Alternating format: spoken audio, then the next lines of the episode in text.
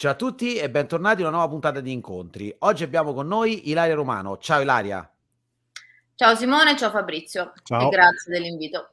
Grazie a te per aver accettato di, di, essere qui con noi. Allora, Ilaria è una giornalista professionista, fotografa, documentarista freelance e si occupa prevalentemente di aree di conflitto, migrazioni e diritti umani.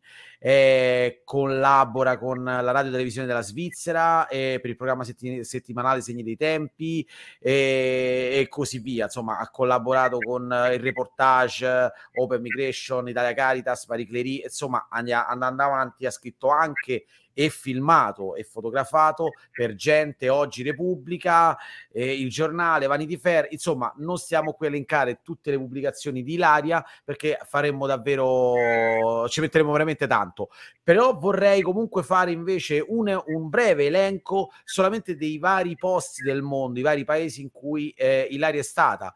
Afghanistan, Albania, Armenia, Iraq, Libano, Marocco, Tunisia, Turchia, Ucraina e forse ne dimentichiamo anche altri. Quindi, per dare un'idea di quanto il lavoro di Ilaria sia globale, eh, è qui con noi però oggi per parlarci di un suo lavoro specifico e cioè del, della sua esperienza di eh, giornalista, fotogiornalista sull'Iraq. Quindi Diciamo che non possiamo dare un titolo a questo lavoro perché è di una grandezza incredibile e soprattutto avrai visto chissà quante storie e, e mh, quante cose diverse da raccontare. Ecco, però a questo punto vorrei chiedere a te, Ilaria, di introdurci come è la tua esperienza, come è stata la tua esperienza, che so che hai fatto più, ve- più viaggi in questo paese, come è stata la tua esperienza e Mhmm, come ci introdurresti eh, l'Iraq di adesso e degli ultimi anni per farci capire di che cosa stiamo parlando?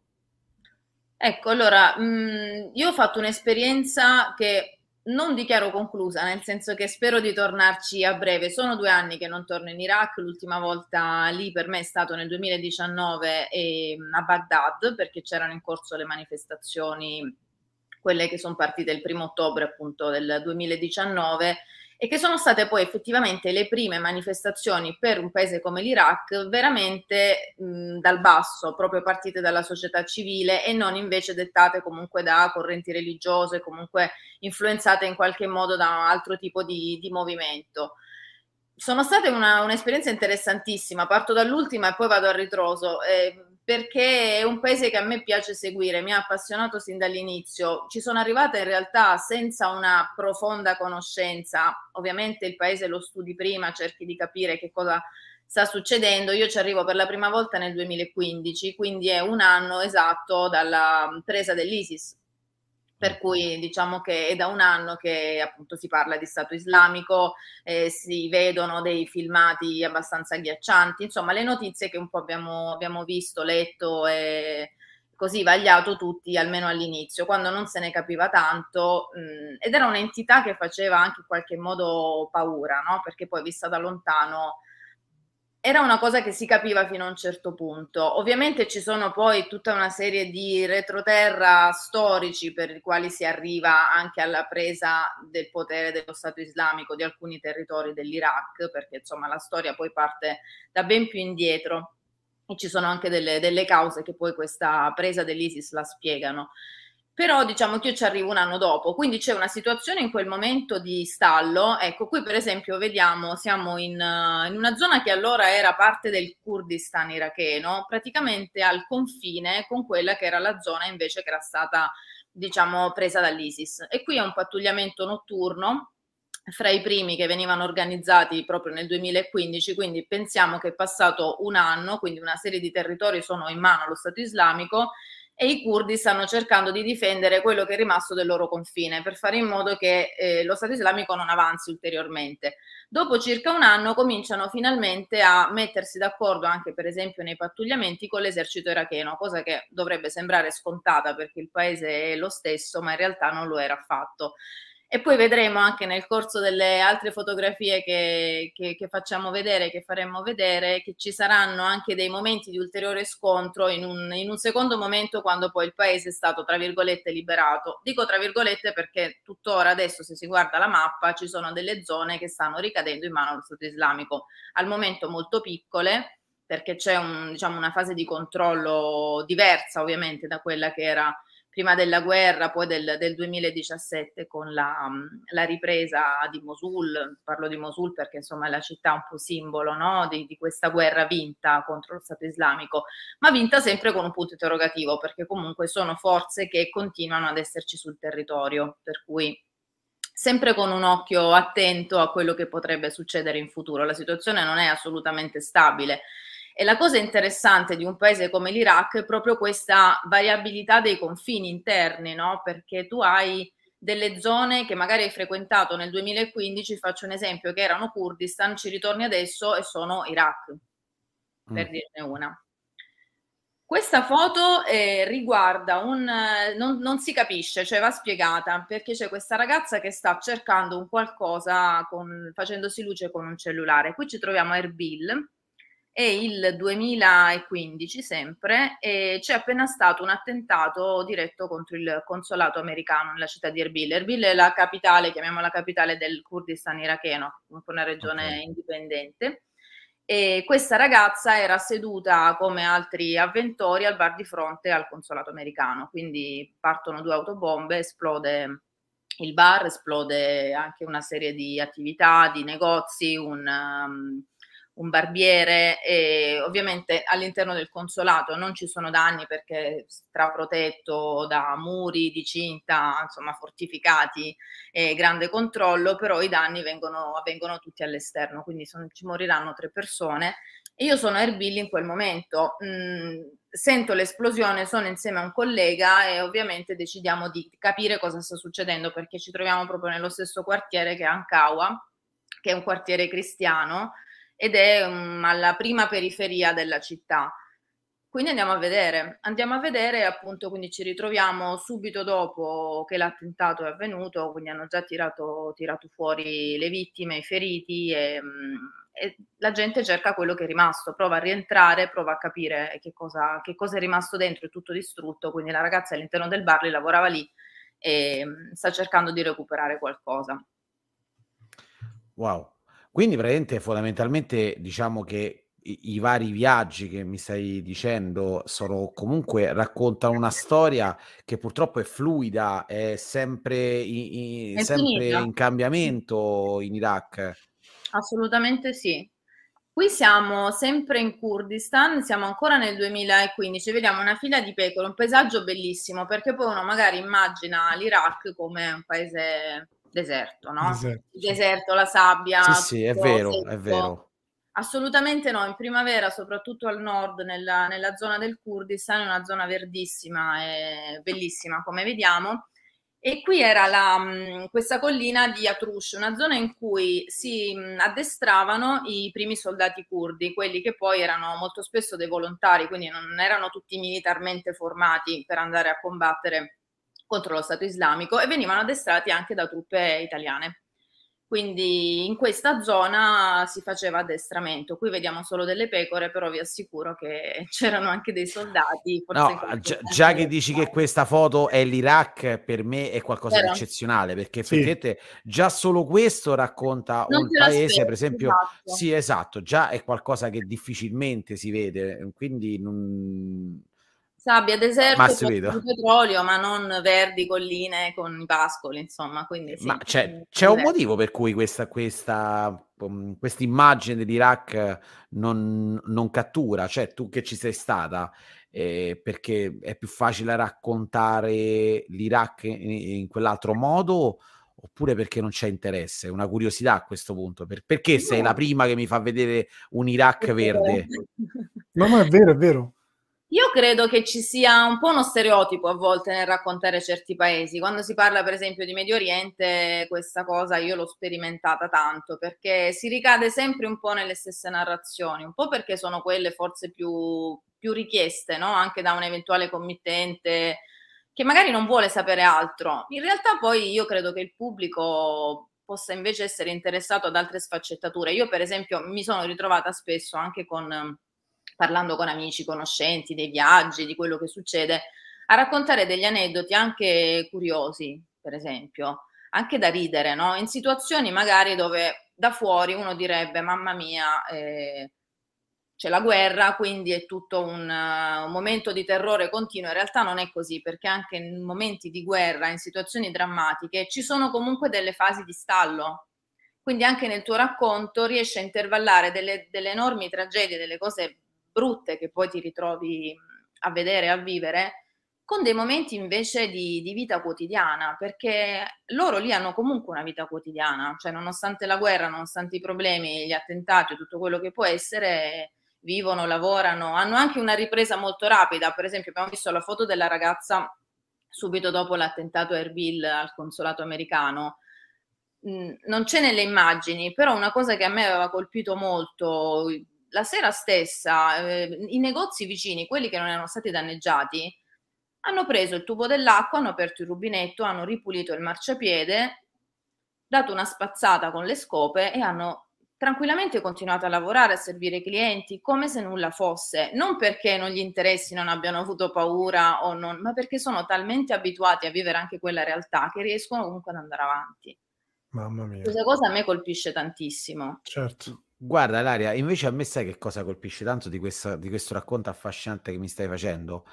Come la tua visione, per forse magari un'interpretazione mia, sia eh, frutto del fatto che sei eh, anche una giornalista e che quindi scrivi ovviamente degli articoli anche a corredo delle foto o viceversa, perché effettivamente non sei interessata unicamente all'immagine che racconta, ma hai, eh, per esempio, vai a cercare aneddoti o, ehm, come dire, appunto curiosità della vita normale che c'è e raccontarla è, è, è, ugualmente interessante, che forse anche questo, eh, come dire, giova sul il, il tuo modo di vedere e di fotografare, perché ovviamente fotografi quello che non è necessariamente uno stereotipo, magari un, un caso curioso tu lo fotografi uguale. Ecco, a questo punto mi viene da chiederti quanto il tuo essere giornalista influenza il tuo essere fotografa e poi in caso anche il contrario. Eh, io credo tanto perché comunque alla fine io sono un po' un ibrido perché non, io nasco come giornalista, tra l'altro nasco come giornalista radiofonica, quindi sono partita proprio dall'assenza totale di immagini, per cui proprio il percorso inverso. A un certo punto ho sentito l'esigenza di aggiungere l'immagine perché è bello raccontare con la voce, è bello raccontare con i testi, però anche l'immagine ha il, suo, ha il, suo, fascino e spesso parla anche da sola, non ha bisogno di un, di un, testo a corredo, altre volte invece le due cose possono tranquillamente convivere, no? anzi magari si arricchiscono una con l'altra. Io fondamentalmente mh, mm, mi piace dire che racconto delle storie e poi ogni volta ho la fortuna, perché ho avuto la fortuna, la possibilità di raccontarle in vario modo. Quindi magari anche la stessa storia declinata con un video o con una fotografia o con un racconto che magari ti permette di elaborare determinate sfaccettature, dare qualche dettaglio in più, credo che sia una, una, gran bella cosa, cioè riuscire comunque a far interagire sia i testi che le immagini e creare un racconto. Poi in alcuni casi appunto è necessario magari farli interagire, in altri no. Però ecco, scegliere di poterlo fare è una cosa che mi piace molto. Non riesco a rinunciare a nessuna delle, delle cose, ecco. Quindi sono un po' Forse ah. esagero ah. anche, no? Perché poi diventa anche un eccesso di ricerca tante volte, poi non ci si accontenta mai, si tende a ritornare sempre negli stessi posti perché magari appunto c'è l'immagine ma manca il video, manca il video oppure volevi riparlare con la persona ma per fare la foto hai parlato troppo poco, insomma eh, a volte c'è un po' di compromessi da fare, diciamo diciamo, forse aumenti il tuo carico di lavoro in qualche sì, modo. Quello sicuramente, è vero. Eh, però, però, è molto interessante, io sono contentissimo appunto di uh, affrontare questo tipo uh, di fotografia, passami il termine, eh, proprio con te che sei fotogiornalista, perché per me almeno eh, per quanto mi riguarda, ecco, noi siamo, a, amiamo la fotografia e, e il, suo, il, suo, il, suo, poter comunicare qualunque cosa, perché di fatto è un, un mezzo di comunicazione che non ha lingua, quindi può arrivare a chi parla francese, a chi parla cinese e, e a noi italiani, quindi certo. può ar- arriva a chiunque, quindi bypassa la, la, difficoltà della lingua. Però effettivamente una storia eh, a corredo eh, di una fotografia per me eh, la impreziosisce, quindi per me è, è un lavoro, il tipo di lavoro che fai crea un qualcosa in più, eh, dà una profondità maggiore alle fotografie. Tu però parlavi anche di video, perché comunque giri anche video. Giro, monto, faccio... Mancano le capriole il resto faccio veramente... però Ecco, no, anche quello è un altro filone interessante eh, che dà ancora altri aspetti, secondo me, al racconto rispetto alla, all'immagine fissa, no? Quindi in alcuni casi si racconta meglio con il video perché appunto hai anche la possibilità di, di far vedere la persona che interagisce, il racconto è più, è più vivo, è più vivace. In altri casi invece va benissimo anche la foto, l'immagine ferma perché magari racconta da sola, fissa un momento e, e va bene così. Quindi dai, allora voglio essere... Allora sono super curioso e voglio subito farti una domanda che ovviamente è, è, è una domanda infame e, e, ti voglio mettere in difficoltà. Se succede qualche cosa, eh, sai che vicino a te, a 50 metri, in piazza, è appena successo qualche cosa, cosa fai? Prendi la Poi. macchina fotografica, prendi la, la telecamera o il taccuino, diciamo virtualmente? Ti svelo un segreto, un'unica camera che fa sia foto che video, perché altrimenti non potrei, non potrei andare in giro perché sarebbe un continuo certo. Ma noi siamo cattivi e sappiamo che la camera o la imposti con video o esatto. foto. Come ci vai? Faccio le foto. foto. Sì. Le foto. Scelgo le foto. Sì. E vai. Ti favo per le foto.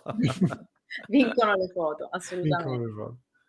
Qui siamo mm, in, in, una base kurda a Binislava, che è a poca distanza da Erbil, la, la, capitale del Kurdistan che dicevamo, e questa è una manifestazione in cui vengono consegnati i primi attestati di, di frequenza, di partecipazione ai corsi di addestramento tenuti dalle, dalle, truppe NATO, quindi dagli italiani e dai tedeschi in particolare in questa, mm.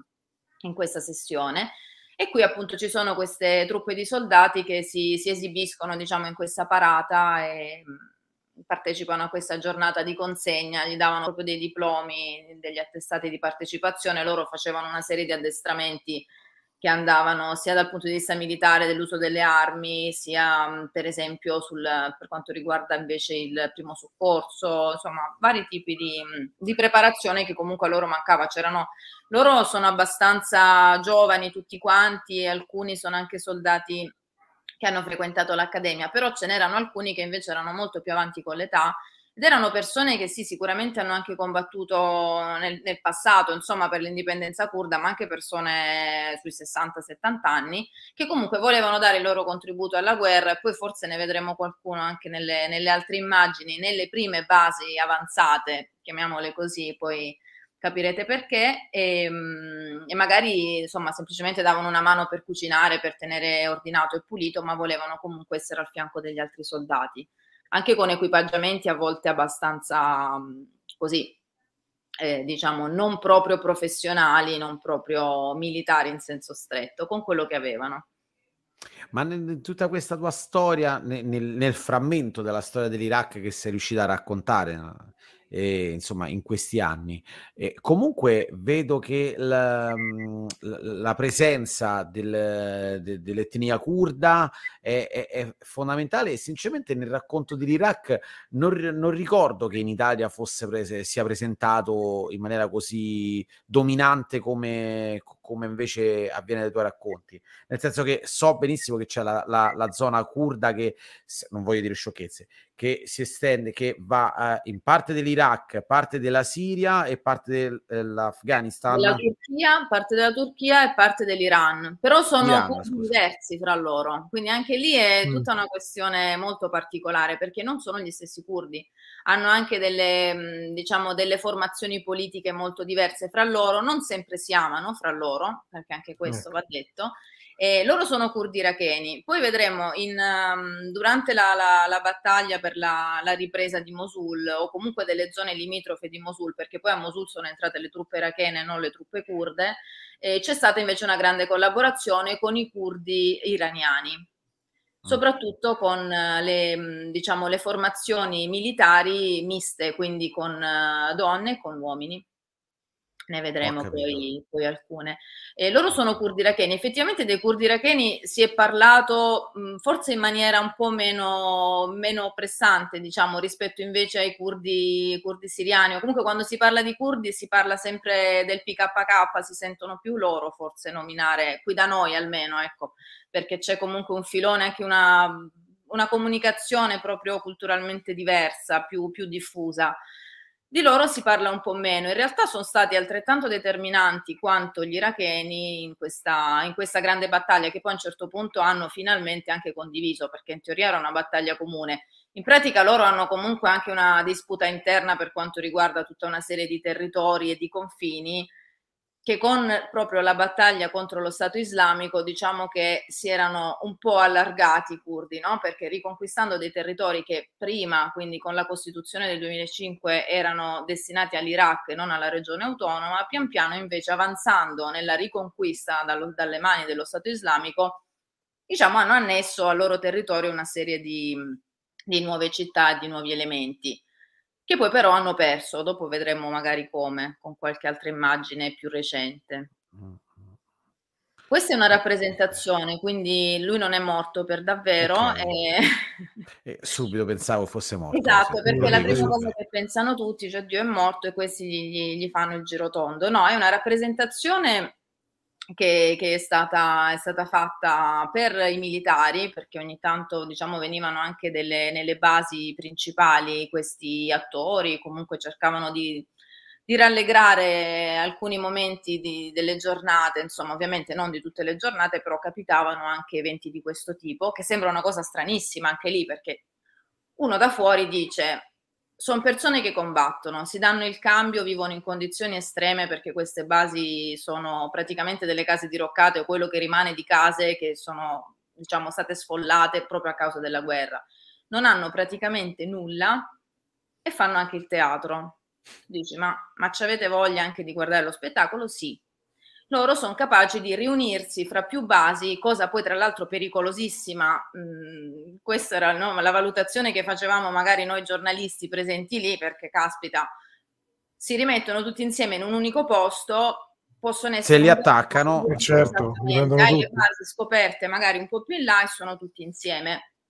No, non è mai successo niente, comunque loro in questo caso assistevano a questo spettacolo che rimetteva in scena proprio... Mh, mm, appunto la ripresa eh, di una città eh, da, da, parte dei, delle, dei, dei, curdi e insomma il, il, morto ovviamente è un membro del, dello Stato islamico che aveva tentato di rapire la, la, ragazza, la donna che vediamo lì e che ovviamente non c'era riuscito perché poi questo rapimento era stato sventato e lui, e lui ucciso quindi hanno rappresentato così diciamo il loro essere curdi e far parte di questa, di questa battaglia.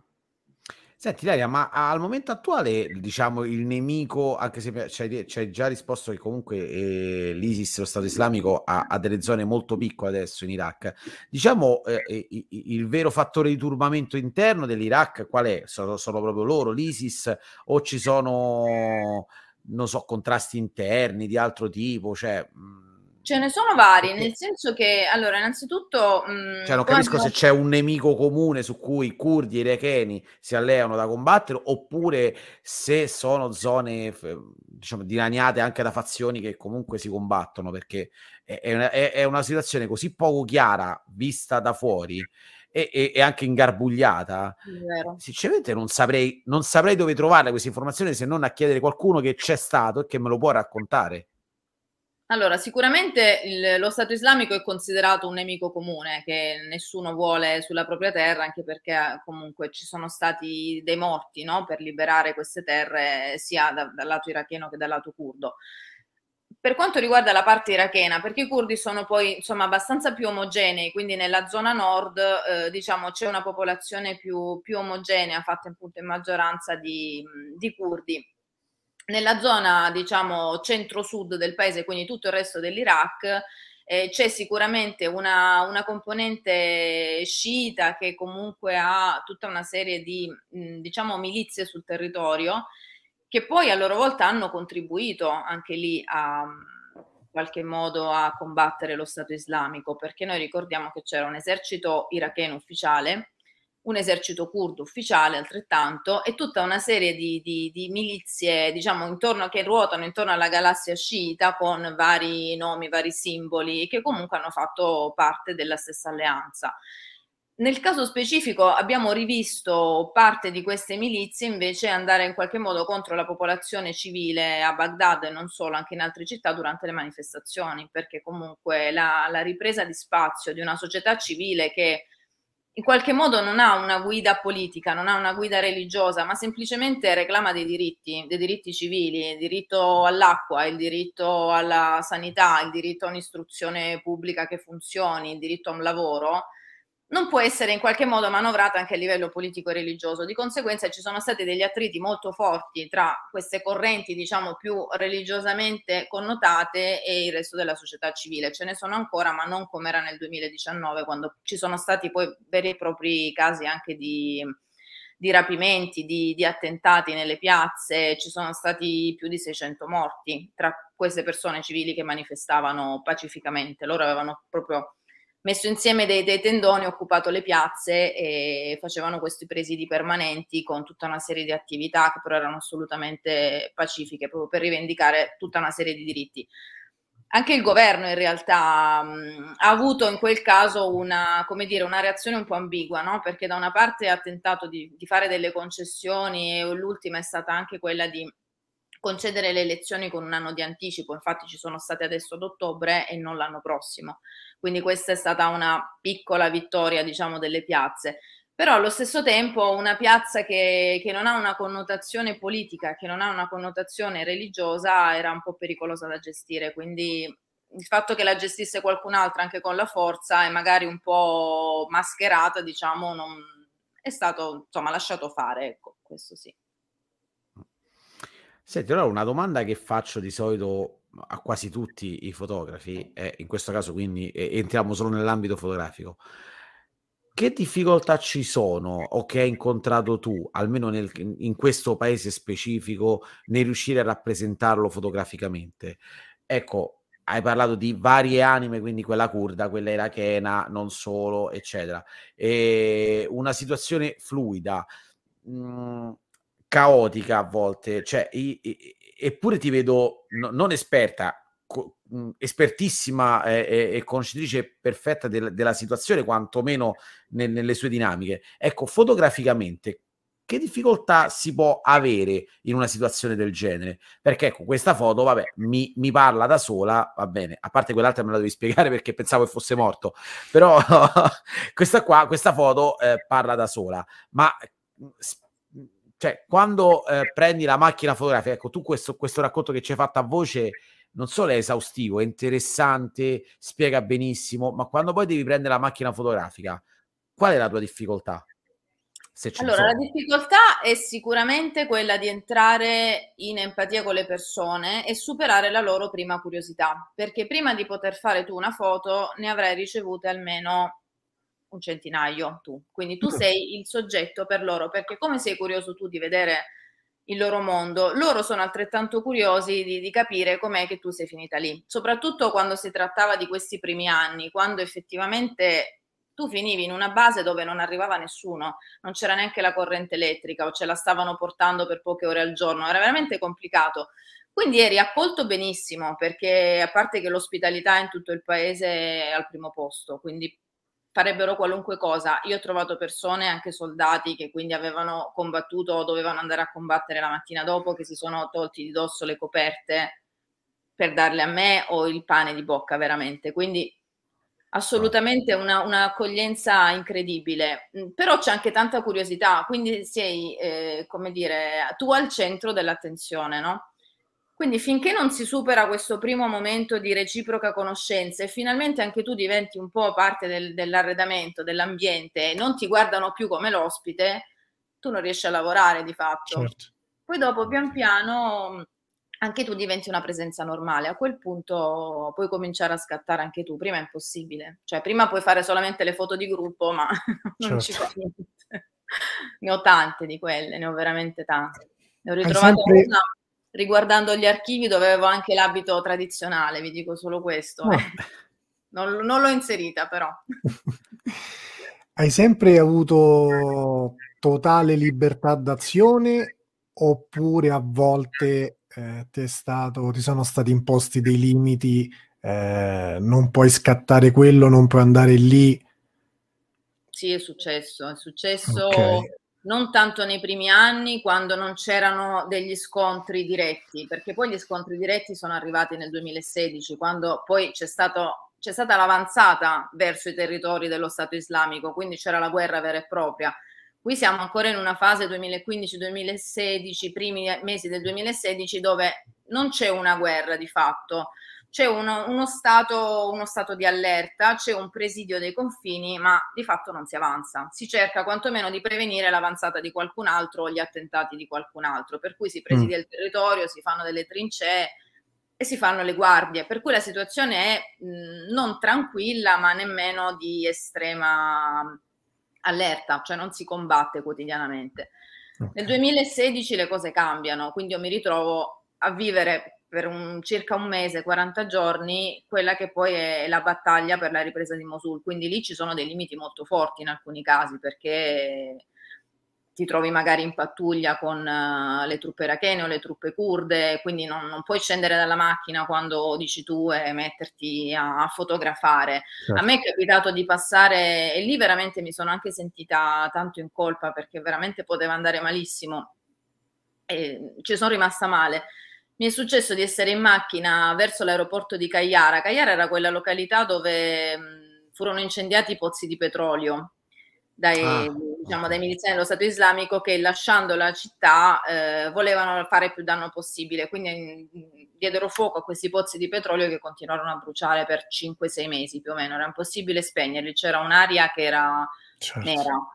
La pelle delle persone che continuavano a vivere lì era nera, i bambini erano completamente anneriti e le, le pecore avevano cambiato colore, il cielo aveva cambiato colore, era impressionante. E, ehm, passando da uno dei tanti checkpoint, che doveva essere un checkpoint amico, nel senso che erano truppe irachene in macchina che scortavano me e un altro collega e truppe irachene al checkpoint. Io avevo la macchina fotografica, ovviamente non si inquadrano i checkpoint, questa è una mm. delle, delle, prime regole che si, che si, imparano sul campo, non si fotografano e non si, insomma, non si ritraggono in volto, soprattutto le basi, ma anche chi ci sta dentro, in quei casi in particolar modo perché comunque sono sempre informazioni che loro non sanno poi che fine possono fare, magari possono girare certo. in rete e possono dare ulteriori elementi alla controparte, alla parte nemica per uh, avvantaggiarsi, no? Quindi sono molto attenti su queste cose. Io ho scattato una foto dal finestrino, ovviamente non inquadrando la base, ma questo lo sapevo io, anche facendo poi vedere la foto l'ho, l'ho confermato, ma un soldato è partito verso la macchina, invendo contro il povero autista, non contro di me, perché era stata scattata questa foto. Quindi non è servito a nulla dimostrargli che la foto non era mm, certo. quell'inquadratura che poteva creargli problemi. È partita una litigata incredibile e a un certo punto il mio, diciamo, il mio autista, io lo chiamo il mio autista, ma non era assolutamente il mio autista, era comunque un soldato anche lui con, eh, diciamo, un po' i nervi a fior di pelle, stava rientrando in macchina dopo che stavano arrivando alle mani per riprendere il fucile. A quel ah. punto l'abbiamo fermato in tre, io, il collega e l'altro suo collega, l'altro soldato, perché non so, probabilmente gli avrebbe anche sparato all'amico del checkpoint. Quindi veramente, cioè, si creano delle situazioni di tensione incredibile, wow. ma dobbiamo anche immaginare la situazione complessiva, certo. no? Loro sono i primi che hanno paura, che veramente rischiano la vita, a volte la perdono e quindi ci vuole tanto rispetto. E in quel caso io mi sono sentita molto in colpa, lo dico proprio come ricordo. Ok. Lui è un soldato Beh. curdo, con lui ci sentiamo ancora perché lui non parla una parola di inglese, parla solo curdo, ma mi manda i saluti tipo una volta a settimana su Messenger. Dal 2015, sì. Ogni tanto manda qualche foto di loro che sono in pattuglia e sì. Rimangono dei legami che poi sono fatti magari veramente di, di pochissime parole, di poche immagini, però sono dei giorni che a volte condividi con delle persone che poi non ti dimentichi più, magari veramente sono rapporti brevi nel tempo, però mh, che ti lasciano tanto, no? A volte pure più di rapporti lunghi che si perdono. Tu non parli, non parli assolutamente la lingua, giusto?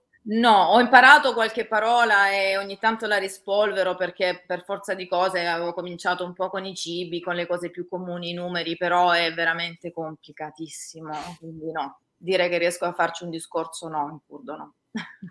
Ok, quindi quando ti manda i saluti, Google Translate e via, ok, dai. Sì, sì, sì, sì, ma anche loro fanno altrettanto. Ogni tanto tentano anche di scriverti direttamente in italiano e il translate dal curdo all'italiano non vi posso dire che cos'è, è meglio con l'inglese perché ah, immagino. escono fuori delle robe che bellissime da ridere. Anche loro sono, sono in pattuglia. Queste foto notturne a me piaceva tanto farle perché ti ritrovavi nei momenti così di quiete ed erano appunto dei momenti più intimi anche fra loro, no? Loro si, si, si scambiano la sigaretta, uno l'accende all'altra, o insomma sono occasioni magari dove veramente si beve il tè oppure si, si condivide un, una zuppa, perché loro per esempio mangiavano la notte per restare svegli. Mm. E la notte era il momento in cui potevano essere attaccati con molta più facilità. Immaginiamo delle, delle, dei campi sconfinati completamente al buio, cioè la certo. corrente era veramente razionata, quindi l'illuminazione era quella che era, queste trincee erano quelle che erano, però ci sono stati dei casi in cui anche con delle scale di legno eh, qualcuno tentava di, di salire, di, di raggiungerli nella base, quindi dovevano veramente stare attenti. Per cui li vedevi apparentemente tranquilli, che bevevano il tè con questo tanto di quello zucchero in maniera incredibile, o mangiavano del pollo alle 4 di notte, te lo offrivano. Io sono vegetariana, quindi sul pollo declinavo, però la zuppa di ceci alle 4 di notte l'abbiamo mangiata insieme tante volte. sì. Beh, vabbè, è un, bu- è un buon sostituto del cornetto come facciamo qua in Italia. Assolutamente. Ecco, questa è una delle, delle, basi nei dintorni di Makmur, all'epoca zona kurda, adesso zona irachena, per esempio, e questa era una vecchia casupola che non aveva più il tetto e quindi loro ci avevano piazzato su questo telo che diciamo che di camouflage aveva poco, nel senso che anche qui erano quelle domande che tu ti facevi, cioè, ma non saremmo un po' un bersaglio? sì, c'è gli unici alberi lì. Li hanno anche tagliati dopo gli alberi a un certo punto perché davano fastidio, li hanno accorciati e quindi niente, avevano questa, mm, questo era un po' il punto di ritrovo. Poi c'erano delle altre casupole lì intorno, una fungeva un po' da cucina, si erano realizzati anche un forno per fare il pane tutti i giorni, avevano questi fornelli per cucinare e poi avevano delle altre casette ricavate da vecchie case, vecchie stalle di, di vecchi proprietari contadini che avevano lasciato la zona e dormivano lì, dormivano, dormivamo perché insomma ci sono stata anch'io Così, insomma, era una situazione molto bella però, perché avevi una luce splendida, delle, dei cieli splendidi la notte con un'illuminazione naturale di stelle fantastica. Cioè tu vedi veramente il cielo senza le luci come le, le vediamo noi, no? Comunque completamente certo. inquinato da, dalle città, dalla, dalla, luce elettrica che ci aggiungiamo noi. Quindi è, è totalmente un, un ambiente completamente diverso. È vero perché tutte queste foto che, stai, che stiamo vedendo insieme a te, cioè tu ci racconti ecco, di checkpoint, di, eh, di tensioni, di persone che comunque pattugliano, rischiano la vita, eccetera.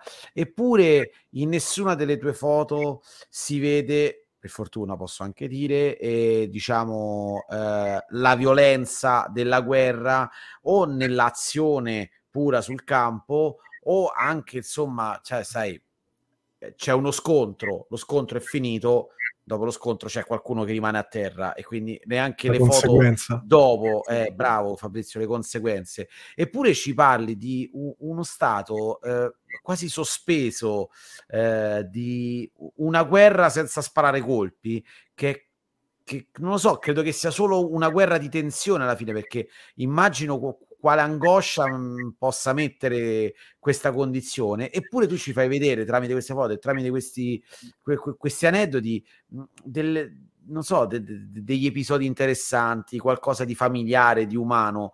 Ecco, cioè, il tuo racconto è, è stranissimo, ma bello allo stesso tempo, perché mi racconta uno stato di guerra senza la guerra, fatto più, più umano.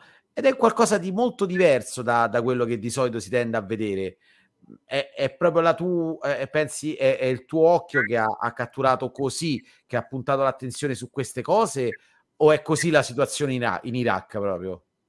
In Iraq c'è un po' di tutto, però devo dire che io ho puntato tanto su questo aspetto, perché comunque alla fine mostrare il sangue, banalizzo, eh, sì è vero che parla da solo, però non ti racconta tutto il resto e comunque alimenta sempre quel tipo di narrazione che è tutto guerra, che è tutto male e che, che tutto finisce così. In realtà c'è tanto altro, anche, io ho provato a raccontare anche il durante la guerra, no? anche tra un combattimento e l'altro anche le pause, cioè l'umanità poi di chi sta lì, perché comunque rimangono persone no? che, che hanno delle esigenze, che continuano, non lo so, a mandare il messaggio col cellulare, a mangiare, a fare cose anche normalissime, nonostante la situazione. Poi qualche immagine, un paio le vedremo che sono un po' più, più brutte secondo me, brutte nel senso umano del termine, non brutte come, come immagini, diciamo un po' più crude. Raccontano comunque anche il momento più atroce, non è questa perché no, qui stanno giocando a calcio. Quindi ecco appunto momenti diciamo di quotidianità perché comunque c'è chi fa la guardia o chi va a combattere in un determinato momento, gli altri sono in pausa. Che poi Quindi credo che sia la maggior parte del tempo di un soldato sia proprio questo, cioè non è che 24 ore ne passano, esatto. che ne so, 20 a, a spararsi, cioè esatto. come magari erroneamente uno pensa. Esattamente, ci sono tanti momenti di, di stallo no? in determinate situazioni, qui però parliamo sempre di anni precedenti a quella che poi è stata la, l'avanzata, quindi lì eh, diciamo i momenti per giocare a calcio sicuramente erano molti meno, però anche lì c'erano dei momenti in cui si riusciva a creare una convivialità, ci sono stati anche con, con le truppe irachene assolutamente, perché hanno delle pause, hanno dei turni, quindi e cercano anche di, di vivere quel, quei frammenti ricordandosi chi sono, e collegandosi con la famiglia, cercando di mantenere la loro umanità, perché tante volte l'umanità si perde in queste situazioni, no? Anche il, si sfuma molto il confine tra chi è il buono, chi è il cattivo, questo poi lo capisci perché tu sei con i buoni, tra virgolette, no? Perché l'ISIS è dall'altra parte, la bandiera nera, vedi un sacco di simboli che noi siamo abituati a vedere dal di fuori, poi quando hai davanti le persone, sono persone anche quelle, e, certo. e vedi cattiveria da entrambe le parti o vedi umanità da entrambe le parti. Okay. Loro sono dei profughi, profughi cristiani, sfollati da Karakosh, che è una piccola cittadina a maggioranza cristiana molto vicina a Mosul, più o meno una ventina di chilometri, e furono tra i primi sfollati ad arrivare a Erbil. E qui c'era questo campo profughi realizzato, era una, una, periferia, insomma una delle periferie nord della città dove c'è la zona maggioranza cristiana che li aveva appunto accolti proprio per vicinanza religiosa in questo caso. E qui c'è questa bambina con la famiglia, con la mamma che sta preparando da mangiare. Lì ci sono dei budelli di agnello, stanno preparando del, degli involtini, del, del, del pasto, insomma dei pasti, del cibo. E, ehm, mh, loro erano praticamente mh, sfollati insieme a un, a un, prete che diciamo è stato anche tanto raccontato in Italia, non solo da me ma anche da tanti altri bravi colleghi, perché lui ha studiato in Italia, parla bene italiano, quindi è stato anche un, un bel link sul posto per tanti di noi, si chiama Padre Jalal e aveva aiutato questi profughi a, a scappare. Lui stesso era originario di Caracoscia, era lì quando insomma, sono arrivati alcuni miliziani di notte dello Stato islamico e lui ricordava di aver uh, acchiappato tutti i libri sacri che riusciva a prendere a mano, di essersi messo questi libri addosso in uno zaino e di essere scappato a piedi. Quindi lui, la prima cosa che ha pensato di salvare sono stati questi libri. In effetti poi in quella città è stato distrutto tutto, sono state distrutte le chiese, tutto quello che c'era dentro, quindi anche tanta biblioteca, non solo di testi sacri, ma anche di, di testi proprio scolastici, per esempio, sono, sono, andati persi, come tanto arredo sacro anche. Però hanno ricostruito in parte, eh, si sono ripresi gli spazi anche loro. Ho capito. Ho capito. Ecco questa altra foto. Questa è un'altra questo, immagine surreale, secondo me. Questa, questo non è l'Iraq, dai, non può essere l'Iraq. L'Abruzzo. Come lo immagino io. Eh. L'Abruzzo, esattamente. Tra l'altro, questa, quella che vedete in fondo, è la diga di Mosul, la famosa diga di Mosul che praticamente convoglia le acque del Tigri dal nord e gestisce praticamente tutto il flusso d'acqua. E questa diga fu presa per un periodo di circa 20 giorni dallo Stato islamico e lì veramente mm. la preoccupazione è stata molto forte perché non si capiva come l'avrebbero gestita, probabilmente male. Quindi c'è stata una grande apprensione. Qualcuno sicuramente si ricorderà che infatti proprio a protezione successivamente della diga di Mosul furono mandati 500 soldati italiani. Quindi non tanto nelle basi, diciamo, oltre che per l'addestramento dei soldati, anche proprio protezione della diga. E questo spazio, diciamo, qui era ancora precedente all'arrivo degli italiani, infatti ci si poteva tranquillamente arrivare. L'ISIS c'era già passato, ma era stata diciamo, una zona già liberata da, dagli iracheni, dai curdi e, ed era una zona di picnic perché loro amano, amano il picnic come diversivo insomma della, dei giorni di festa e quindi si attrezzano con questi piccoli barbecue, portano gli spiedini da mangiare, arrostiscono e allestiscono insomma questi, questi pranzi sul prato e la zona della diga era una zona particolarmente gettonata, ovviamente anche prima della, del 2014, poi lo è rimasta per un periodo, poi è stato tutto chiuso perché appunto è diventata una strategica ad alto rischio, quindi i picnic sono finiti. Speriamo che ritornino. È veramente straniante perché si vede questa struttura sullo sfondo e poi loro coloratissimi che sono lì ad arrostire sereni come... No, guarda, è una foto magica. Molto potente. Che, sì, sì, sì, perché poi, guarda, e ti dirò, se sottoscrivi che è in Iraq, a Mosul, e a, la, acquisisci il triplo del, de, de, de, no, no, del vabbè, fascino perfetto. che già c'è, una cosa incredibile, incredibile perché comunque effettivamente racconti eh, tanti aspetti che mh, si perdono nella narrazione normale e, e ribadisco, forse, forse credo che oltre al tuo occhio è anche il fatto che comunque l'affronti da giornalista anche questa, eh, questo racconto e quindi non vedi solo eh, come dire la narrazione tramite immagini ma le immagini per la narrazione. Mm, sì. non so se riesco a spiegarmi insomma. Sì assolutamente quindi... così non potevi dirlo meglio perché io non sono mai riuscita a formularlo. allora, casualmente, diciamo che casualmente l'ho detto bene, dai, allora. Casualmente mi hai dato la giusta definizione, quindi grazie. Ottimo, ottimo. Ah, comunque sono bellissime. Ecco, anche questa, questa è la famosa diga. Esatto, vista più da vicino, quindi qui si vede l'acqua e si capisce che, che è una diga. Tornando un secondo al, al, um, al discorso del, del, del, giornalismo, perdona la domanda che probabilmente sarà stupida, e come sviluppi il tuo lavoro, nel senso, mano a mano durante queste giornate, no? Mm, tu che cosa fai? Prendi degli appunti, cioè, eh, tra uno scatto e l'altro, mentre scatti, eh, stai, cioè, ti dedichi soltanto alla fotografia, poi la sera o quando c'è un momento di calma ti metti lì e eh, non è che scrivi l'articolo, immagino che tu non lo scriva direttamente lì, però insomma cominci a buttare giù una sorta di, di, di, di canovaccio, insomma. Sì, di solito lo faccio dopo, perché mm. alla fine la macchina fotografica diventa il taccuino, nel senso che poi attraverso okay. le immagini che ho scattato, ecco, quello che mi mi impongo di fare, perché ogni tanto non c'è neanche voglia la sera dopo alcune giornate, però immagino devo farlo assolutamente. Ti dà comunque un promemoria di quello che hai fatto e visivamente ti, ri, ti riagganci poi anche a quello che deve essere il discorso magari di testo. No? In alcuni casi capita anche di prendere degli appunti durante la giornata, magari durante i trasferimenti da un posto all'altro, quindi nei momenti più di calma Normalmente mentre scatto, mentre proprio sono al lavoro, no, non riesco più a scrivere mm, troppe cose in mano, quindi tengo la, la camera. Ok.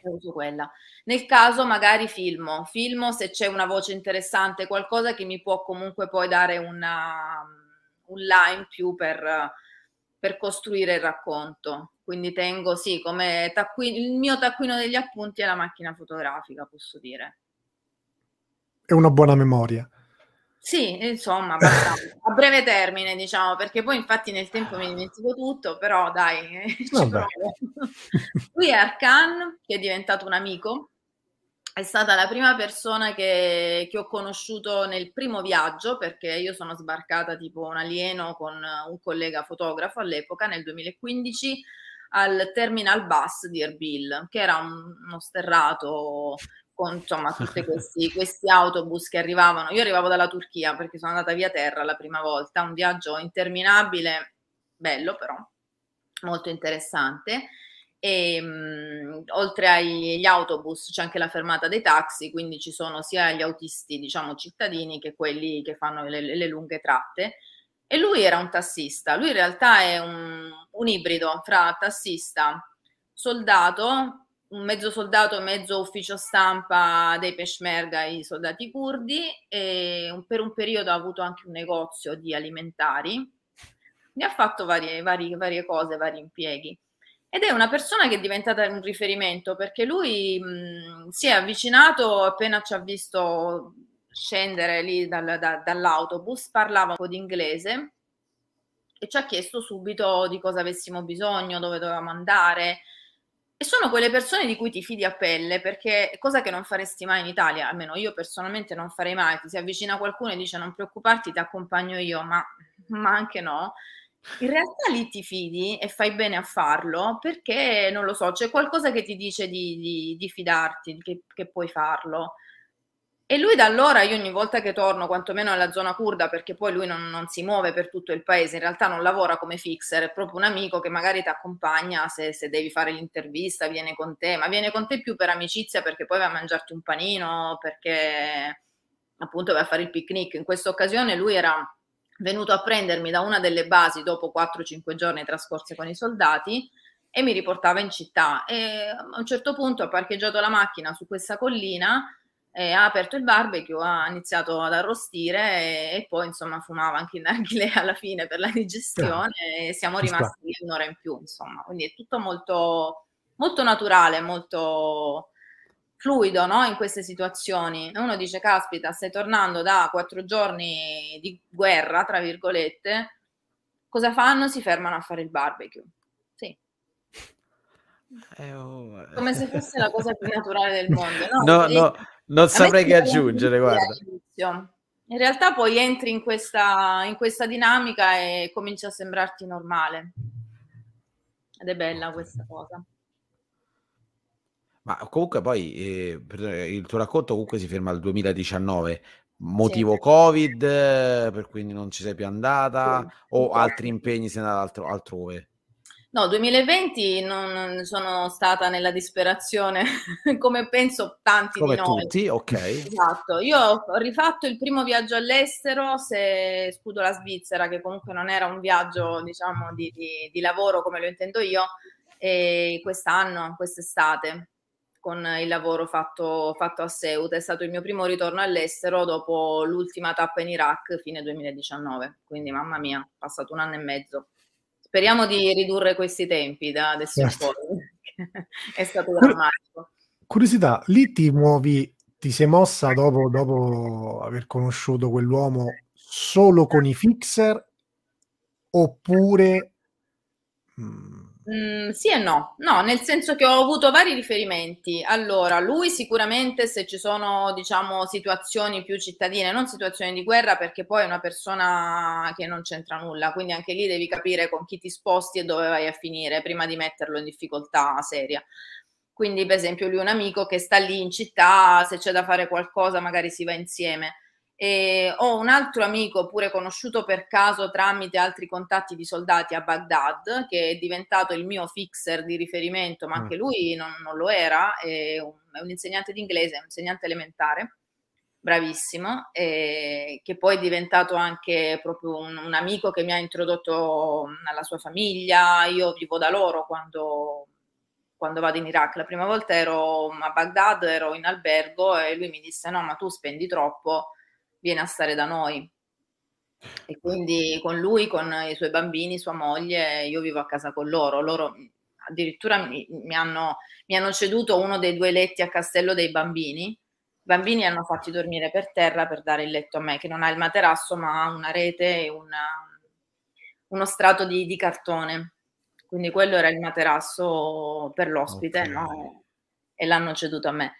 E quindi a Baghdad mi muovo spesso con lui. Con lui sono stata anche a Basra l'ultima volta nel sud perché l'ho convinto. Lui non è che ci volesse proprio venire, però ha detto vabbè andiamo. non era proprio entusiasta ma mi ha accompagnato. E sempre per le manifestazioni del 2019 che c'erano anche al sud. In casi invece proprio di conflitto che vai a seguire veramente le giornate di combattimenti come è capitato tanto nel 2016, nel 2017, questa foto si riferisce a una di quelle giornate, e, ehm, mh, ho avuto un fixer professionista che era già mm. abituato a seguire quel tipo di, di, dinamiche ed era formato per quello e sapeva dove stava andando e a cosa eventualmente poteva andare incontro assolutamente. Quindi bisogna anche un po' capire dove si va, bisogna saperlo okay. prima. Hai mai rischiato Dopo, la vita? Sì.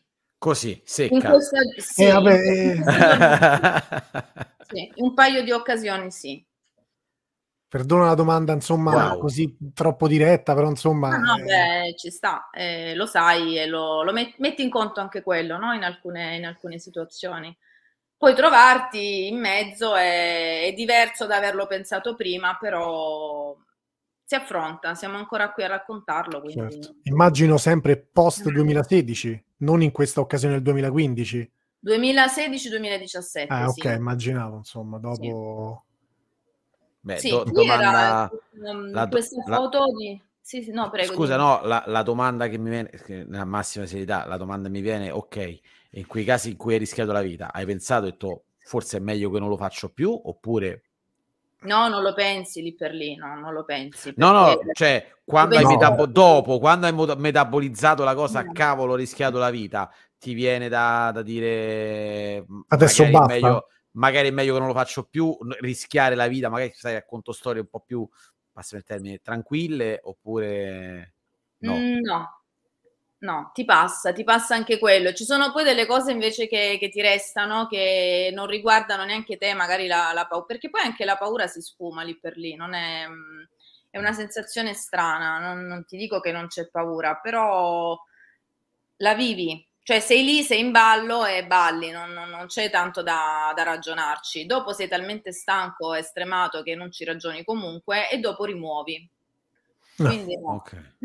okay. è un processo strano, almeno per Vabbè, diciamo che a priori ti auguriamo che due, quei due eventi siano gli unici, dai. No, ci mancherebbe, certo. Grazie. ci mancherebbe. Eh, loro, no, scusami. Mm, le, le, le, ragazze che, che i ragazzi che, che, stavamo vedendo dopo sono curdi iraniani e combattevano nella zona di mm, Bashika, che era sempre vicina, vicina a Mosul. E in quella giornata ci sono stati degli attacchi parecchio pesanti e infatti proprio due ragazze sono, sono morte in quell'occasione, due ragazze e anche altri, altri soldati e lì te la vedi proprio in faccia la, la morte perché e eh, vedi certo. quanto è, può essere veramente repentino il tutto, no? Proprio anche quello, quello, che raccontavamo prima, il momento di passaggio fra bere il tè e avere la convivialità, il momento dopo la stessa persona non c'è più. A lì veramente ti arriva una botta forte, forte, forte. Immagino, immagino. Loro sono sempre questo gruppo di di, di, di soldate eh, che si preparavano, era, era, l'alba, erano le 3, le 4 del mattino e si preparava questo convoglio da cui poi sarebbe partito tutta l'operazione per la ripresa di questa, di questa cittadina di Bascica. Quindi loro erano riuniti in questo grandissimo parcheggio che era uno sterrato enorme con macchine e mezzi. E una cosa che io inizialmente non capivo perché ci fosse erano le ruspe.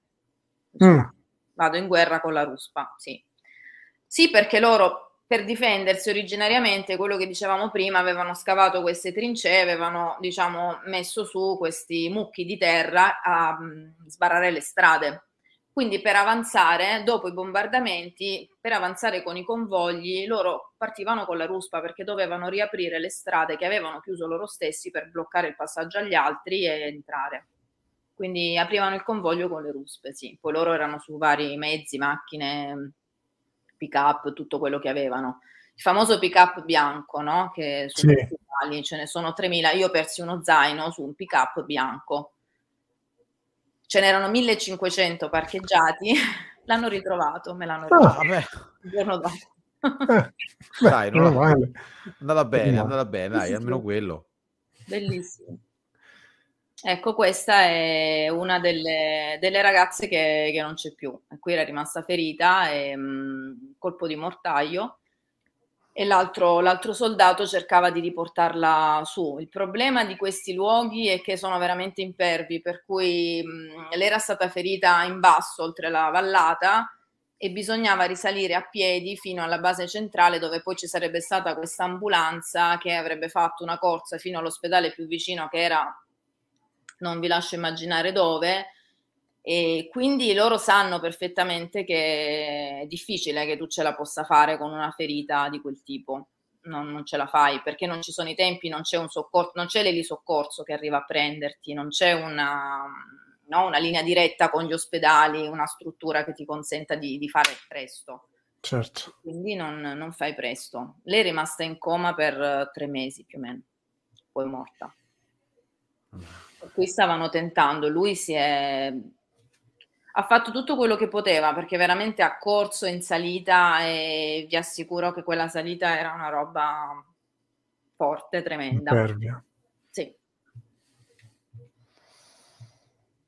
Ecco qui è l'avanzata che vi dicevo, mm, si, si, si vede un po' il, il, mucchio di terra che blocca la strada.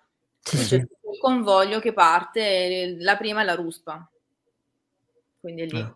Eccolo qua. E sono già partiti i bombardamenti. All'epoca c'erano gli americani che, che coprivano diciamo, l'avanzata bombardando dall'alto e, e, poi loro arrivavano via terra. Quindi una volta che arrivavano via terra con i mezzi erano proprio combattimenti casa per casa. Ecco, quindi in città immaginiamoci stradine, case, gente nascosta. Poi anche quello che si è visto dopo, per esempio io l'ho, l'ho visto tanto a Caracos e nelle altre città cristiane che poi ho visitato subito dopo la liberazione, venivano scavati da una casa all'altra dei tunnel, alcuni erano anche sotterranei che poi andavano fuori, ma alcuni erano proprio da una stanza all'altra, da una casa all'altra, quindi c'erano questi movimenti di persone completamente all'interno, proprio per non essere notati dai droni, da, insomma, da, dagli aerei, e avveniva insomma tutto questo movimento, questo spostamento attraverso le case, quindi tutte queste case praticamente erano ormai devastate, non avevano più muri perché avevano questi passaggi che si erano insomma costruiti nel corso di quei due anni e che portavano effettivamente anche a riuscire a uscire da una città senza farsi notare, senza passare dalle strade praticamente. Ecco lui un signore che credo che abbia uno dei figli che sta combattendo, se non ricordo male, e quindi aspetta l'esito della giornata e non sa come andrà a finire. Lui è lì nella, nella base e aspetta notizie che ovviamente non può avere prima di sera. Certo. Mamma mia. Altre pecore, qui abbiamo... Ecco, questo sembra più Iraq come... Sì, esatto. Come come deserto perché è un altro periodo, non è primavera ma è autunno, quindi in autunno diventa così, in primavera torna verde. Mm. E loro allora. sono delle, delle, persone sfollate perché poi tanti che abbandonavano le case, abbandonavano queste città sotto attacco, eh, avevano anche gli animali, li portavano con sé perché non, ovviamente erano l'unica fonte di, di, sostentamento, di reddito, portavano dietro quello che avevano. Quindi chi aveva la macchina portava la macchina, chi aveva le pecore o le mucche portava, portava il bestiame. Quindi vedevi queste carrellate di persone, qui sono solo due ragazzi, però ci sono insomma convogli interi con macchine, bestie a seguito, e camion, di tutto. Quello che si riusciva a tirar su nella fretta si portava via. Ecco, qui siamo a Caracos, che vi dicevo, la città cristiana, subito dopo la liberazione, questa è la, la chiesa principale, la cattedrale quello che ne resta, no? perché era stata messa a ferro e fuoco, è rimasta questa sedia che, che, a me aveva colpito tanto perché era l'unica cosa che risaltava in mezzo a un deserto di macerie con le, volte bruciate, le, insomma, scritte di vario genere su tutte le, le, le, mura, le facciate, insomma era tutto in condizioni molto, molto disastrose, però questa sedia miracolosamente si era salvata, era lì al centro come se nulla fosse, anche pulita. Quindi mi aveva colpito tanto e Guarda, nel mio immaginario penso come se fosse stata presa dallo Stato islamico, non abbattuta semplicemente perché così poteva essere un punto, insomma, c'erano delle mura a difesa e io lì ci vedo il capo del, de, de, de, di quel, di quel sì, gruppo dell'ISIS che forse usava quella setta, ok, questa mi ci metto su io, voi combattete. È possibile anche che ci abbiano giocato, perché poi infatti ci sono anche delle immagini, abbiamo anche ritrovato sui muri, per esempio, dei, degli schemini che loro facevano, proprio con dei disegni, con la bandierina disegnata a matita, il carro armato, il fucile, cioè che sembravano disegni dei bambini, no? In realtà poi con quello che abbiamo visto nella realtà effettivamente strideva la cosa, però guardandoli così sembravano proprio dei disegni stilizzati da bambini piccoli, no? Quindi secondo me c'erano anche, sì, sì, sì, avranno giocato anche loro, tanti erano comunque giovani, quindi nel, nell'atrocità del tutto certo. sicuramente ci saranno stati anche momenti goliardici, diciamo così, è possibile. Ma questa è una bellissima foto, mi piace tantissimo. Ecco, qui siamo a Baghdad, quindi siamo arrivati al 2019 e questa è la, la piazza principale di Baghdad. Sicuramente qualcuno riconoscerà quella, quel fregio che si, che si vede dietro tra le palme ed è la piazza Tahrir ripresa da un palazzo molto alto, sono 50 metri di palazzo, 16 piani, che si chiama il Turkish Restaurant perché originariamente all'epoca di Saddam era proprio un ristorante, aveva questo ristorante panoramico turco e che poi è rimasto così abbandonato negli anni e, ed era stato utilizzato dai manifestanti come palco, diciamo mega palco per mettere la musica, fare dei comizi e parlare alla folla proprio da, da un'altezza incredibile. In realtà era stato anche un modo per uh, chiuderlo e controllarlo perché altrimenti l'avrebbero preso i cecchini, quelli che vi dicevo comunque mm. legati a delle milizie che tentavano di, di, farli fuori o comunque di far smantellare il presidio anche in maniera abbastanza violenta. Qui in questa piazza adesso è semplicemente un mercato, da quello che vedo. Qui ci oh. dormivano loro, praticamente era proprio un allestimento fatto dai manifestanti. Normalmente ah, questa okay. piazza è aperta al traffico, quindi lì passano le macchine e si gira intorno a quella, quella rotonda che poi è un parco, quello con le palme, ma tutto intorno è una strada, quindi mh, normalmente è aperta al traffico. In quell'occasione era stato proprio allestito questo grande presidio dove loro facevano di tutto, quindi dormivano, mangiavano, avevano le cucine, avevano tutta una serie di attività anche di musica, di, di lettura, di dibattito, insomma facevano veramente tante attività e presidiavano la piazza, sono stati lì mesi, nonostante diciamo gli attacchi. È sempre sorprendente come, come continui a far vedere cose di vita comune e la guerra sta dietro l'angolo. Sì. A me impressiona, tra le altre cose, appunto questo, questo quest'occhio, questo cogliere queste cose, per esempio la, il, il, il, palazzo a destra eh, con la pubblicità della Samsung, con il televisore, oppure la pubblicità a sinistra, eh, come se fossero cose no, no, no, normali, cioè qui la pubblicità di un televisore, lì eh, la guerra, la gente che muore, e l'ultimo de, de, diciamo dei pensieri è prendere il QLED TV da, da chissà quanti pollici. No, molto spesso no, perché beh, poi Baghdad è la capitale, quindi comunque negozi di tutti i tipi, si vende certo. veramente di tutto, no? E, però la modernità è, insomma, è pari alla nostra, soprattutto per quanto riguarda la tecnologia, loro sono attentissimi e seguono tanto televisori, telefonini, tutto quello che è il comparto elettronico è molto, molto, molto seguito, sì. Non pensavo. No, ecco, questo è sempre è una piazza invece non, non, tanto distante da quella che abbiamo visto, una piazza più piccola, eh, dove c'è stato, questo è un piccolo, una sorta di altare no? realizzato dai manifestanti, eh, a seguito di un, di un attacco che c'è stato proprio a fine ottobre no, a fine ottobre, sto dicendo una fesseria, a dicembre dello stesso anno, quindi sempre 2019, tra il 5 e il 6 dicembre questo fu, eh, da parte di queste milizie. In questo caso morirono 29 persone, perché loro cominciarono praticamente a spararli addosso, avevano appiccato il fuoco ad un palazzo disabitato per farli uscire dai presidi, dalle tende, e, e poi gli hanno sparato addosso, proprio per convincerli ad abbandonare la manifestazione, a sciogliere, a sciogliere la piazza non ci sono riusciti neanche in quell'occasione e qui si commemoravano quelle vittime così con delle piccole candele. insomma alcuni elementi, la bandiera e alcuni vestiti delle vittime. Quello dietro è un tuk-tuk, quello è molto, molto interessante perché sì, era l'unico infatti... mezzo che riusciva a passare in mezzo a tutto quel, quel groviglio di, di, tende e accampamenti, no? quindi un mezzo piccolino che però veniva utilizzato sia come ambulanza, per esempio, in caso di aggressioni, quindi per trasportare i feriti fuori dal presidio, sia come proprio mezzo di trasporto, come mini taxi, e, era l'unico che ci passava, insomma, molto, molto utilizzato a Baghdad. Guarda, Ilaria, ci hai fatto fare letteralmente un viaggio da, da, dalla parte curda dell'Iraq fino a Mosul co, co, co, con i picnic eh, nel verde e arrivare a Baghdad, cioè sei stata una guida eccezionale, soprattutto stare ore a sentirti e questo cioè, c'è da dire bisognerebbe pure, eh, ci sono ore a leggerti perché comunque ho letto i tuoi articoli e sono molto molto interessanti. A questo punto, però, dato che altrimenti ti sequestriamo come guida per uh, non so tutti i posti che hai visto, sarebbero tantissimi. va bene. E, però, però voglio, ci tengo tantissimo a eh, ricordare a tutti quanti di guardare in descrizione il video perché ci metteremo eh, il link al tuo sito internet e al tuo Instagram.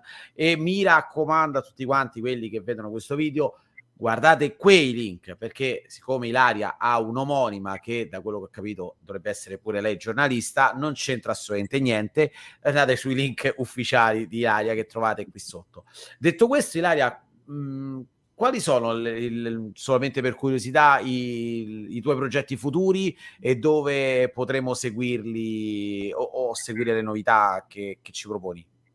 Allora, io sto organizzando proprio in queste ore, in questi giorni, spero di riuscirci perché poi finché non arrivano i visti e finché, finché non sei lì, io dico sempre spero, no? Un viaggio in Pakistan. Questa volta cambio, cambio location, andiamo in un paese. Non c'eri dove... mai stata? Mai. Perché non ho visto sul tuo sito, non c'è scritto. No, poi sono tutti in ordine alfabetico, quindi eh, sono facili. In Afghanistan sì, in Pakistan no e vorrei provare a insomma, indagare un po' di aspetti, fra cui il cambiamento climatico, che lì mi sembra veramente un tema forte. Oltre ovviamente al discorso profughi afghani e tutto quello che, che sappiamo. Che comunque rimane sempre, diciamo, le migrazioni, i profughi, e rimangono comunque sempre un tema molto centrale, come per esempio l'ultimo articolo che hai citato prima su Ceuta. Ceuta si dice, giusto? Sì, loro dicono Ceuta. Ceuta poi sì, qui dicono eh... anche Ceuta a volte, però... Ah, su Ceuta che hai pubblicato sull'ultimo numero del reportage, eh, molto bello. E comunque, ecco, sap- per chi vuole approfondire il lavoro di Ilaria, ecco, queste sono le tematiche di cui lei si occupa e secondo me se ne occupa veramente molto molto bene.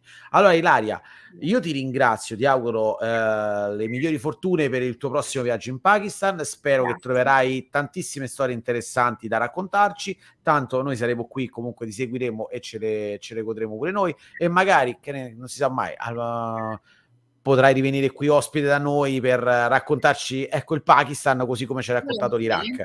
No. Ok? Magari. Grazie. Ok, grazie Ilaria. Grazie. grazie Ciao. Ciao. Ciao. Grazie.